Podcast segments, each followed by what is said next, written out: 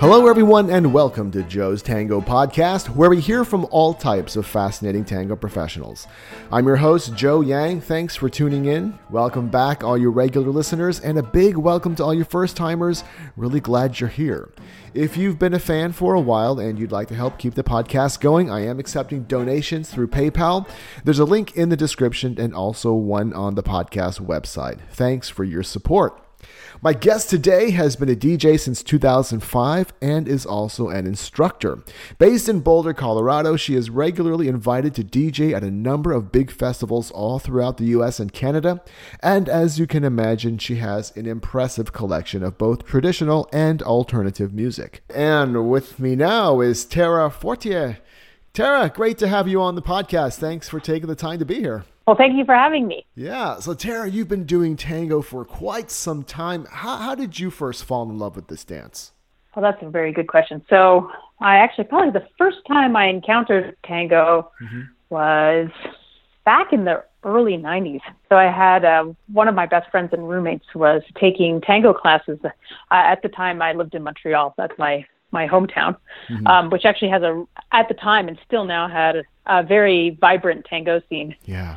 Um, and so my my roommate was taking classes, and she she dragged me along to a milonga, probably in like 1994 or so. Mm-hmm. And I remember watching people dance and thinking that it looked completely magical. I didn't understand how it was that people knew where to put their feet. I was looking for signs, like you know, what were they doing with their hands or what are they doing with their body to be able to send these messages. Mm-hmm. Um, and then from there on, I really didn't do any tango. So I I, but it was in the back of my mind okay. uh, for years. And I eventually moved to the U.S.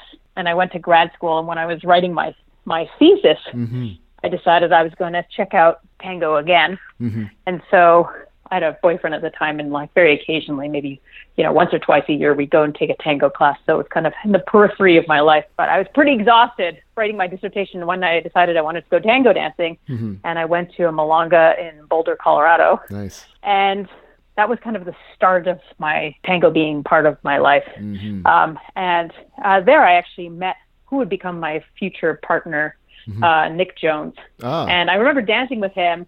And I, I was very much a beginner, so I really didn't know what I was doing. So I'd go, you know, I'd go with like platform shoes and stuff like that. Mm-hmm. very naive, but I had a background kind of dancing and maybe a little bit more kind of on the hip hop cop kind of clubbing side. Mm-hmm. mm-hmm. And I think he had a similar kind of background. He was able to deal with me movement wise. Okay. And he made tango feel very magical to me. And so I felt a deeper connection with it. And from there, we started, um, you know, both a relationship as well as a tango partnership. Mm-hmm. Soon after we met, he actually was going to Argentina and I mm. was finishing my PhD. And I had, I decided to take six months off and then we both went to Argentina together. And that's where I really started wow. learning how to dance nice. with him. Nice. Yeah. What was your very first tango lesson like? Do you remember? I mean, I don't really remember many of like in Colorado. I don't mm-hmm. really remember many of my my tango lessons. Uh-huh. I mean, I do remember taking a, a when I was a grad student. I remember going to the university, and the university had had tango classes for mm-hmm. students, mm-hmm. and I remember taking a lesson with James Freegan, who oh, ended okay. up becoming uh, eventually becoming a national tango dancer. Maybe he was at the time. I can't remember. I didn't. Okay. I didn't know him. Okay. Um, but I remember, I remember being very intrigued because he he taught in such a different way, mm. um, and we weren't that different in age, and so he was kind of a peer. Okay. Which was nice. So I remember taking a class with him, and that was really fun. And then eventually I moved to Argentina, and I well, I went to I didn't move to Argentina, but I went to Argentina for like three months. Yeah. And I became immersed in it, and I feel like I just took a. I think probably one of my first classes with with Julio and Corina mm-hmm. on yeah. counter body motion, ah. and I had no idea what counter body motion was. Mm-hmm.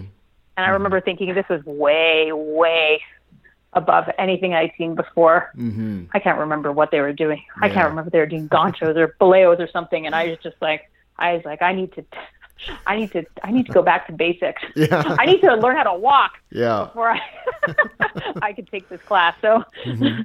Did Did you pick this dance up pretty, pick it up pretty quickly, or? I feel like I picked it up pretty fast. Okay. I, I mean, I think there was a co- combination. I had, I was pretty good with movement mm. in general. So I, I didn't actually have a lot of background in dance, but I did have some background in martial arts and figure skating. Okay. And I felt like the combination of those two were were pretty helpful. And I just, I mean, I love dance in general. I love music, mm-hmm. and so it fulfilled something kind of important that I felt like I was missing in my life Yeah. um, at the time. And then at the same time, I got to go to I got to really start my learning how learning tango in Argentina and learning with mm-hmm. somebody who was already advanced and who mm-hmm. was already a teacher. Like not at the national level quite yet, but you know on their way. And so I felt like they gave me a huge leg up. Yeah. Yeah. I thought that was a pretty amazing experience. Yeah. Yeah. What was was your first impression of being in, in, in Buenos Aires dancing? Well, at first I didn't even know why. I wasn't sure why I was going there. The idea was I was I was just going to go down for two weeks because mm-hmm. my you know my boyfriend at we weren't even sure if we were in a relationship at that time, but you know I think his idea was he was going to go and try to find a pa- partner and develop a partnership with someone and then have that person become their partner.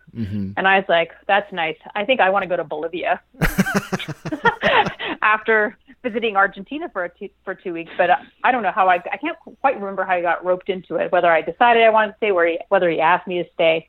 Um, I, I'm a very studious person Okay. because I have a background in science, so I try to approach things very rigorously. Okay. And so I definitely dedicated myself to it um, when I decided I was going to do it. And so, I mean, I, I'd been, yeah, I, I just spent five and a half years doing a PhD. And then Yeah. showing up in Argentina was shocking because I'd worked so much uh, for so many years. And then suddenly I had this time off. And so, like a true overachiever, A type um, workaholic, Mm-hmm. I kind of designed myself a teaching schedule Okay. for myself to learn this dance. Yeah. and so I, yeah, I took it. I felt like I, I, I just loved it. Like it was, it was such a great experience to be in like a foreign country like that, and also to be able to immerse yourself Yeah. in the arts. Mm-hmm. Mm-hmm. Yeah, that's what I love about this dance is like you, a lot of people I think they can identify with what you just said. They they're very studious about it and some people um, they approach learning in a different way, yet you can achieve so much in this in this dance when you approach it the way that you're comfortable doing it. Mm-hmm. Yeah. What's some really good or some memorable advice that you've gotten, I guess, earlier in your tango journey that that still resonates with you today? Oh my God, that's a very good question. I have to think about that one for a sec. Yeah, take your time. Good advice. So when I, when we went to Argentina, I think mm-hmm. originally Nick wanted to study with Julio and Corina, but I, maybe mm-hmm. they decided he wasn't ready, or maybe it's because he had a he didn't have a partner, mm-hmm. and so we ended up looking around for new teachers, and we found was a kind of odd couple, but we just loved them. And there was Pulpo Esprez and uh, Luisa Paez, and they really took us on uh, very seriously as students. And one thing that I really appreciated about Pulpo, I mean, he had quite the personality Yeah. um, and quite the reputation, you know, both as a tango dancer and as a, a teacher. Um, but one thing that he really liked to do is he liked to throw us in the deep end, which was so fun. Yeah. Like he, he had such a great, like rebellious and fun spirit. Yeah. And I remember once he, we'd, we'd spend these, I think we'd take lessons with him twice a week and mm-hmm. they were supposed to be hour lessons, but sometimes they go on for three or five hours Uh-huh. and they'd only char- charge us for an hour. But he, at one point, taught us this great leg wrap lift. It was just a mm-hmm. fabulously beautiful lift. Mm-hmm. And I remember we we went to a milonga. I think it was like Niño Bien or something like that. Okay. And he he said, you know, the floor empties during the during the cortinas, but he said, I want you to get on the floor right as the cortina ends, and I want you to start dancing and do the move that that lift right away in front of everyone Okay. and so, and we got out there and we did it, and it was just like I was like a little freaked out Yeah. because we just learned it, and it was very. It felt like a very public thing to do, yeah. but it was such a fun challenge, and I remember it kind of woke up something in me in terms of like mm. maybe a little bit of an exhibitionist streak, Okay. or just you know, just you know, get out there and just try to do something fantastic and put yourself out there and lose the shame and the fear yeah. and just go for it. I, I remember that as a very, very specific and important memory for me personally. Mm-hmm. Yeah. Yeah, yeah. I had one private with him once, and it was just really funny. Like he would teach us, he would leave for a smoking break and come back, but he could watch and just point things out and say, "No, do it that way." And he just had such a way of looking at things. Yes, it was really, it was really. Mm-hmm. neat. I like that rebellious streak, like you said. Yeah. So Tara, you also teach yourself, right? Yes, I teach less now. In fact, I, I, I used to teach quite a lot in the kind of um, mid 2000s. Okay. Um, and then eventually I decided I wanted to have a family, Okay. which was less compatible than with the tango lifestyle. Yeah. But I did. I taught for many years. I DJ now. Right. um, and I I help um, organize the San Diego Mm-hmm. Tango Festival, and I used to help organize the Denver festivals. Nice. Yeah. How did you get into teaching back uh, back in the 2000s, earlier 2000s? Uh, well, it was, it, was, basically through that experience in Argentina and pairing up with Nick Jones. So, well, I mean, when, I went down to Argentina, I was kind of trained by Pulpo and Luisa to mm-hmm. be Nick's partner. Mm-hmm. And so, and he was such a great mentor, mm-hmm. but also a really good supporter and a sponsor. Say, Yeah. yeah, he gave us great sponsorship. So we came back to the U.S. and he was teaching in, uh, in Las Vegas.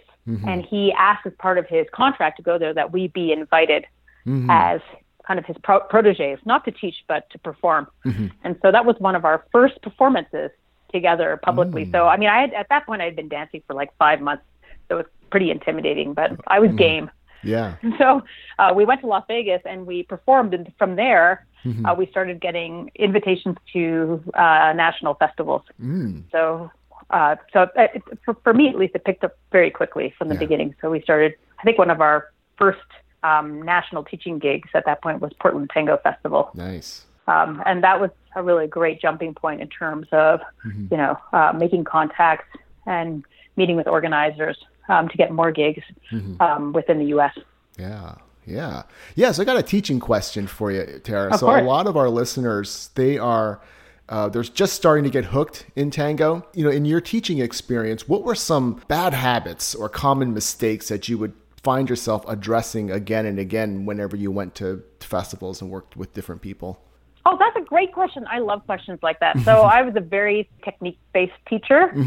I because I, I come from a physics background, and Nice. so I liked teaching tango from a body mechanics point of view. Um, and one thing that I'd say, like one thing I'd say is this is this is more of a a bad habit that I saw followers have. Um, is that they had a tendency to put them pitch themselves forward on their toes and then lean lean forward, and that would that would cause them to be very stiff. So um, if, if followers actually pitch themselves forward on their toe, toes and lean forward like a board, what it does is it tightens up their calf muscles and their hamstrings and their butts, and it makes it so that they actually can't move smoothly. And so I'd spend a lot of time trying to get them to be able to actually stack their head on their shoulders and their shoulders on their hips, um, and maintain kind of a spring-like feeling on their toes, so they can mm-hmm. be on their on the balls of their feet, which is where you're agile, mm-hmm. but maintain your axis at the same time, so that you can have a movement that's light, mm-hmm. as opposed to one that's off balance and stiff Yeah. that was my that was the biggest correction I gave to people. And the other thing that I give to men and women was that people have a tendency to lock their neck. So they don't move oh. their head when they dance tango. Mm. So they end up they try to hold their their head kind of in line with their shoulders so their body kind of moves as a block. and what would happen is that it's and I'm, I was Yeah, surprised right. people did this so much. I think also because of, of the way that people often dance together, they put their heads together. Mm-hmm. And then what it does is it tightens the neck muscles. And then what that would do is it would bring, um, it would lock the, the shoulders and the upper back. Mm. And then what people would do is they'd start to lose sensitivity in their embrace. Okay. And so I feel like those are kind of two opposite places, right? From the head Yeah. that would cause tension on the way down, and pitching yourself forward on your feet would cause tension from the feet up. And but I, I'd always tell people to let their let their head go where it needed to go to counterbalance their body movements. Mm-hmm. And that was very important if you were doing Nuevo Tango, which was like very, you know, very much in at the time, um, because some of the movements were kind of extreme. And you, if you actually try to just hold your head straight up and down, I, I could just see it in their body. I could see the tension Mm-hmm. from their neck down. Mm-hmm. Yeah. Yeah, so that's that's good. Yeah, because because a lot of us were thinking we're not really thinking about that neck, but that's also really important to to think about. Yeah, yeah. So Tara, how about when you're earlier in your own tango journey? What were some bad habits you used to have, and how did you get over them? Oh well, those were two of my worst habits. so, I mean, I mean, that's the thing is you you I, I learned. I felt like I, at, at the beginning, beginning. Like, luckily, I you know I went going to Argentina. People started to correct me pretty mm-hmm. quickly. Mm-hmm. But when I when I started just before we went to Argentina, that was the thing that I do is I'd see the people were kind of in this this you know kind of leaning. Um, um, like people looked like followers looked like they were leaning on their partners, and that's mm-hmm. I just did it by basically just pitching forward Yeah. onto my tippy toes. And I was wondering why I couldn't move properly. And then I remember when I took some of my first beginner classes where they actually made me walk by myself backwards, Yeah, that I realized how that how that didn't work. Mm. Um, but that was that was a bad habit for me, and it actually hurt the ball of my my right foot Ooh. enormously to do that. Wow. Oh, and the other big, big, oh my God, the other thing that I did, which I, which mm-hmm. is really bad, mm-hmm. is I had, and I think it was kind of, you know, some women dance this way, mm-hmm. so they kind of tilt their pelvis backwards oh. so that their butt looks particularly voluptuous when they're dancing. Mm-hmm. Um, but I feel like if you're, you know, over 25, um, mm-hmm. this can lead to lower back. Yeah. Lower back spasms and mm-hmm. problems.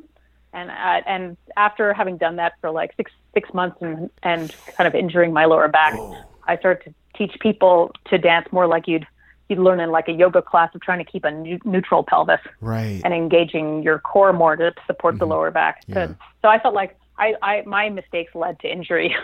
yeah, yeah, it looks it looks painful. Yeah, so I like what you said about you know, a lot of the, the the physical things that we need to to correct. You being very good on on technique, and I also like you know what you said about uh, after that Cortina, how you just went and did that leg wrap, how Pulpo just sort of uh, pushed you to do that. And that kind of leads to my next question that getting good at tango, there is, is that physical component of technique, but there's also this mental component as well.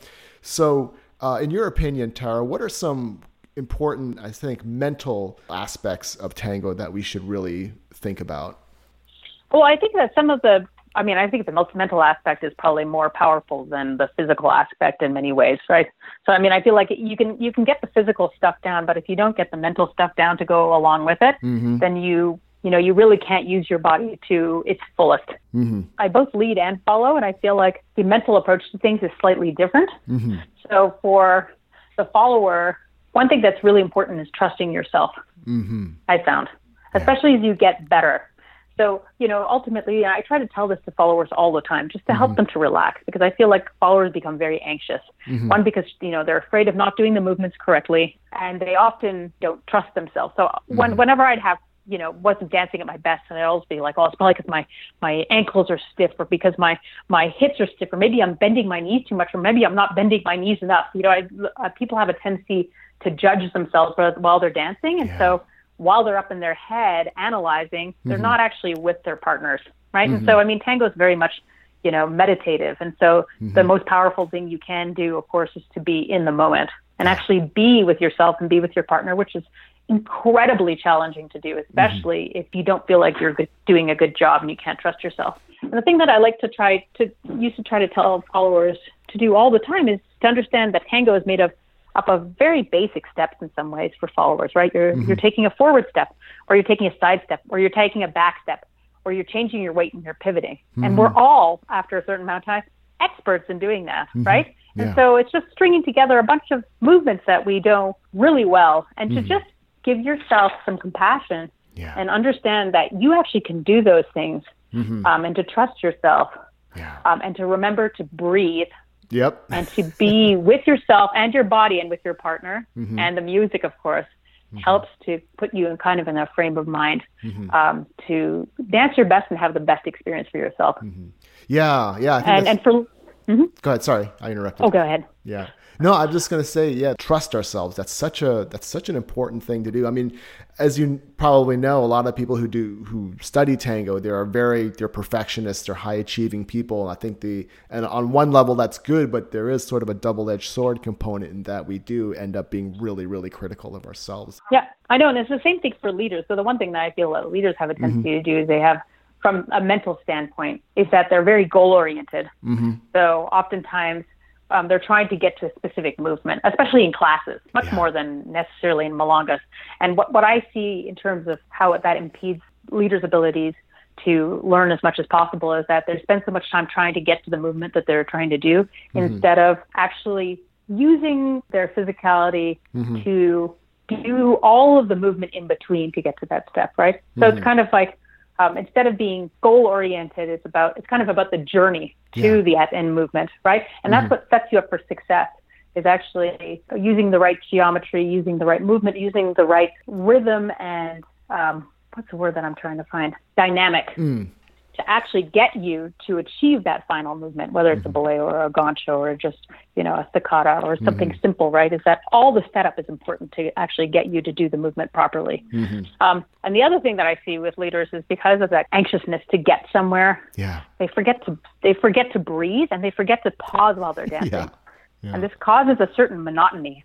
Mm-hmm. And actually just taking the like the time to use phrases. So you'll have phrases in the music as ways to kind of mark pauses and uh, places for breath. Mm-hmm. Help to create kind of space in the dance for you and your partner, and kind of give you mentally the space to be able to relax and think about what you're going to do next Yeah. and also to be able to look around and see what's going on in the room, right? Because from as much from the follower's perspective that you need to be with your partner and in your space, the, the leader actually is interacting with their partner and with the entire room and with the music as well. And so, you know, being yeah, being in the moment is is powerful for mm-hmm. both lead and follow. Yeah. Yeah, you just reminded me about the whole goal oriented thing. I think you're totally right. I remember back when I was first learning, I, I was just so determined to get that cross and I've completely like, you know, ignored the line of dance. I've knocked over some chairs, body checked a couple people, but I got that cross. it's like, no, no, Joe. There you gotta- go. You gotta do, you know, You got to step back. Sometimes. yes, you have to watch where you're going too. Yeah, so that's very, very, very glad you, glad, very glad you mentioned that. So Tara, you are also a very well-known DJ. You've been to a number of really well-known festivals. So how did you get into to DJing? So uh, when Nick and I were first starting off, we uh, we taught a lot of students. So we taught at the university, and we wanted to be able to create a milonga that was specifically geared for students. And when we taught, we, we we taught using a lot of alternative music because we felt that it would tango music would be hard at first to try to draw in 18 to 22 year olds. And so we taught uh, with a lot of alternative music at the beginning of the classes, and then we'd mix in tango music at the end so that they can start to become more culturally aware of the music and then learn how to work with it.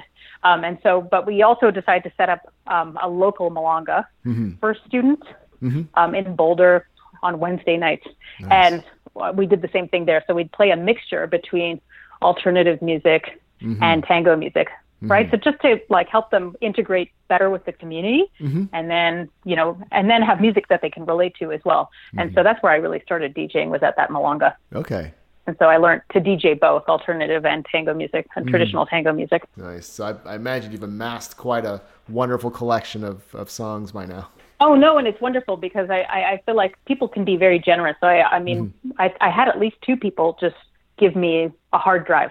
Yeah, Be like, nice. take everything. Mm-hmm. I mean, that's. I mean, I think that's actually really the easiest way to get into it. It's very hard if you have to go and collect all the music right, right. yourself, one song at a time. Yeah.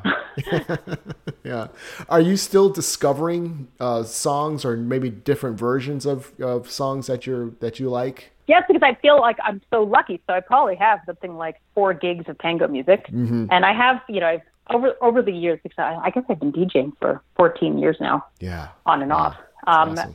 that I've you know, I, you know, you start to go through your music, Mm-hmm. rate all of it, organize it, Yeah. and um, oftentimes the things you start to get bored with yourself Mm-hmm. and so then i go searching around in this like repository of music Mm-hmm. looking for new songs reevaluating old, old songs that Mm-hmm. i wasn't sure if i liked in the past just to see if, if i if i've changed my mind because you always Yeah. change your mind Mm-hmm. um, and with al- alternative music is actually the hardest Yeah. um, and I I like finding songs at places like coffee shops. Coffee shops are like the best place to find alternative music Mm-hmm. because it has kind of the right vibe.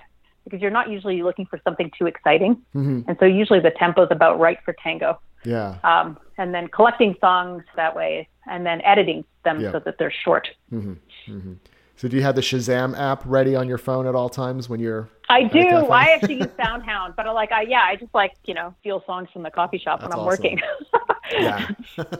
It's a great invention. Yeah. So are there some songs that you changed your minds on maybe that you didn't really think much of uh, maybe one year and then now you've given it a chance? I mean, I feel like I've changed favorite orchestras many times.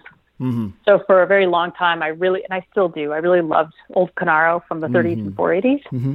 I was never that much a fan of Caló. I don't, I don't, Okay. I don't know why. Mm-hmm. I felt like personally for dancing, I really like songs that are uh, more upbeat, a little bit more staccato, Mm. um, or more marching. Okay. Like that works very well with my personality because I, I feel like I'm very energetic, mm-hmm. and I do less well with the romantic music, depending on who I'm dancing with. Mm-hmm. but I've, you know, but I've learned to I've learned to love more some of these more kind of uh, romantic. Mm-hmm. These more romantic orchestras, the ones that are, are more lyrical. Okay. I think because it's, it's important. It's important to you have to, you know, when you're DJing, you have to make sure that you change the energy and the mm-hmm. emotions. Okay. Um, otherwise, no matter what you're playing, it becomes kind of stagnant yeah. and monotonous. So I, I feel like I've, you know, I, I go into the, I go often into the orchestra that I, I like less, and I try to really find music that mm-hmm. resonates mm-hmm. with me on some level. Mm-hmm. And usually, what I can find in songs that are more lyrical is kind of a sense of passion in them that you yeah. can't find necessarily in music that's more stick, uh, staccato. Mm-hmm. Yeah. So does your does your kid like tango music as well? Oh, absolutely. Because nice. I mean, I went to Argent- I went to Buenos Aires when I was pregnant. Okay. And I remember going to a lot of live music shows um, and listening to live tango. And I remember mm. I, I, I was pretty convinced she was dancing around. Uh. She'd moved so much when because I was probably seven. Yeah, I was seven months pregnant, I think, and so I could really feel her movement at that point. Mm-hmm. And so I you know, it was my feeling, right? Because you can make up whatever you want when you're pregnant. Sure. That your kid is dancing, to, or at least moving to the music in some way, or at least inspired by the music. And mm-hmm. I remember when I when she was born, I would put on tango music, and you could tell that she was kind of listening, oh. or at least she was oh. focusing on it, almost like she had some. She recognized it in some way. And, and what was really funny is that the music that she liked the most to sleep to mm-hmm. was Biagi. It's like really? the worst music that I can imagine having a kid sleep to, but she yeah. loved Biagi. Okay. When she was a baby, and it would put her to sleep. That's... I just thought, man, I don't know that I can listen for hours and hours of Biagi. I love Biagi, but you know, like maybe like a set here or there. mm-hmm. Mm-hmm. Yeah, yeah, but but she a, loved Biagi. That's great. Wow, wow, you never know. Yeah, so is she starting to dance now, or is she still too young for that? Oh well, she's come to she's she you know she tries. Okay. She uh she she came with me recently to the Albuquerque Tango Festival, mm. um, and yeah, I'd have her like sleep on the floor. When she was a baby, I'd have her sleep in her car seat. Okay. Um, and so, you know, tango is kind of a, quite a big big part of her life. And what was really funny is that I I remember I brought her to this milonga that I DJ mm. at pretty regularly. That's a mixed alternative um, and traditional milonga. Mm, okay. And I asked her if she wanted to dance with me. It was funny because she was probably like four or five at the time. Uh-huh. And there, I put on it. There was a set of alternative music. She's like, I don't want to dance unless it's tango.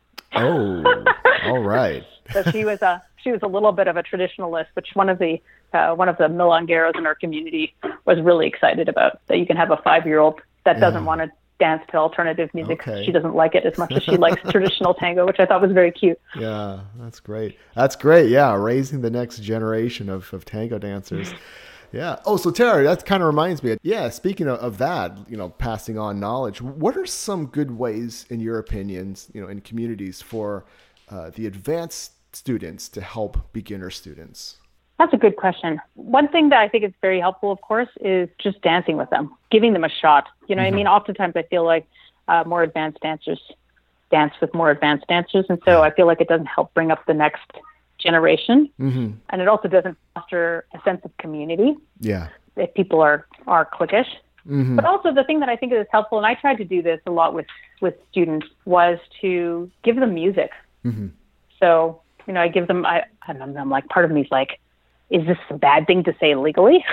but, but um, you know, like I give them a thumb drive of some of mm-hmm. like a, a milonga that I DJ'd or something like that, so they'd have actually some tango music to dance to at home and listen to. Yeah. Because I, I feel like it's important to try to, to, to, be able to dance tango well requires that you understand the music pretty well mm-hmm. and understand how to predict how how the music is actually played, mm-hmm. um, so that you can dance to songs that you don't recognize as well. Mm-hmm. But developing like a love a love and understanding of the music is incredibly powerful yeah. for being able to dance the dance well. And I think that that, that helps to inspire people to really love the dance and the culture, mm-hmm. and so that they actually have music that they can practice to at home yeah. or even dance to alone in their living room, which I do all the time. Absolutely. Great. Great. All right. Well, Tara, this has been a lot of fun. So where do we find out more about you online? Uh, you know, I have to I have to say I have very little online social presence. Okay. So I I I have to apologize. I don't I don't have a website and I don't really have a Facebook page that says much about me. Maybe I should consider putting something up. If I ever do, I'll I'll send you the link. Okay. Well, we'll just look you up on a search engine and maybe we can catch mm-hmm. up with you that way. Yeah, that sounds great. I mean, I, I think my email is on Facebook or it can be found other places. But, okay. Um, okay. Yeah, we'll, we'll do a search for you and find out where you're headed next. Awesome. All right. Well, Tara, thanks again for taking the time to talk to me. I really appreciate it. Oh, thank you. It was it was wonderful to talk to me. And if people do want to see me, I'm going to be DJing at the Austin Tango Festival in March. Awesome. As well as the San Miguel Tango Festival um, in March in Mexico, which okay. I actually I highly recommend going to that festival. It's not a lot of people know about it. Okay. But it's a beautiful, beautiful heritage city in Mexico. Okay. Um, there, the dancers from Mexico are actually really amazing. They have mm. very similar movement to Argentines, but they have like this happiness okay. and joy in them that it, it's actually not always easy to find okay. in Argentine dancers. And so um, I think people should check it out if they're interested in going Great. for a, you know, a tango break to Mexico. Okay, great. Well, actually, I'll put links onto those tango festivals in our show notes so people will be able to, to find out more and, and hear your DJing. Okay, well, wonderful. Thank you so much. Thank you. Um, for talking with me. It was fun to share the stories. Yeah, yeah, absolutely. And I'm sure the listeners will definitely get a lot out of it as well. Okay, thank you very much. All right, thank you. Okay, that was fun. We went through a lot of stuff, and I really liked how Tara talked about her experience with trying out that new leg wrap movement she learned.